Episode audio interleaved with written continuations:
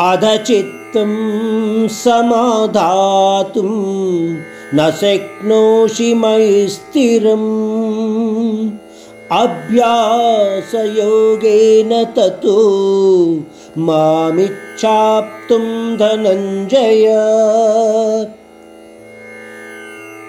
इस श्लोक में अर्जुन से श्री कृष्ण कह रहे हैं कि अगर आप नित्य कर्मों को फलाशक्ति के साथ करते हुए मन को आत्मा में निश्चल नहीं रख पाते हो तो अभ्यास योग द्वारा प्रयत्न करो।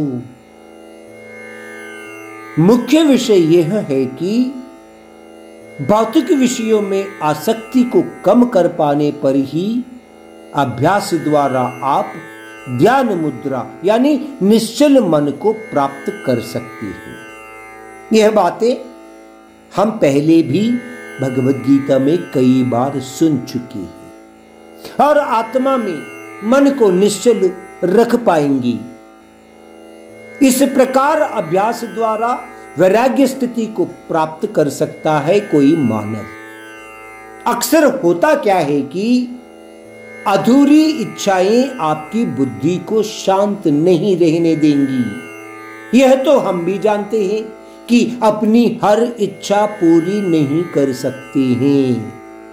परंतु हम कोशिश करते रहते हैं।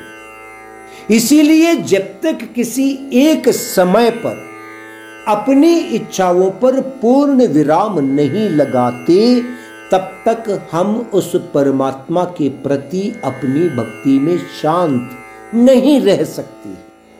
धीरे धीरे हम मन को वश में करने वाले अभ्यासों द्वारा मन को आध्यात्मिक तत्व या विषय पर लगाना चाहिए।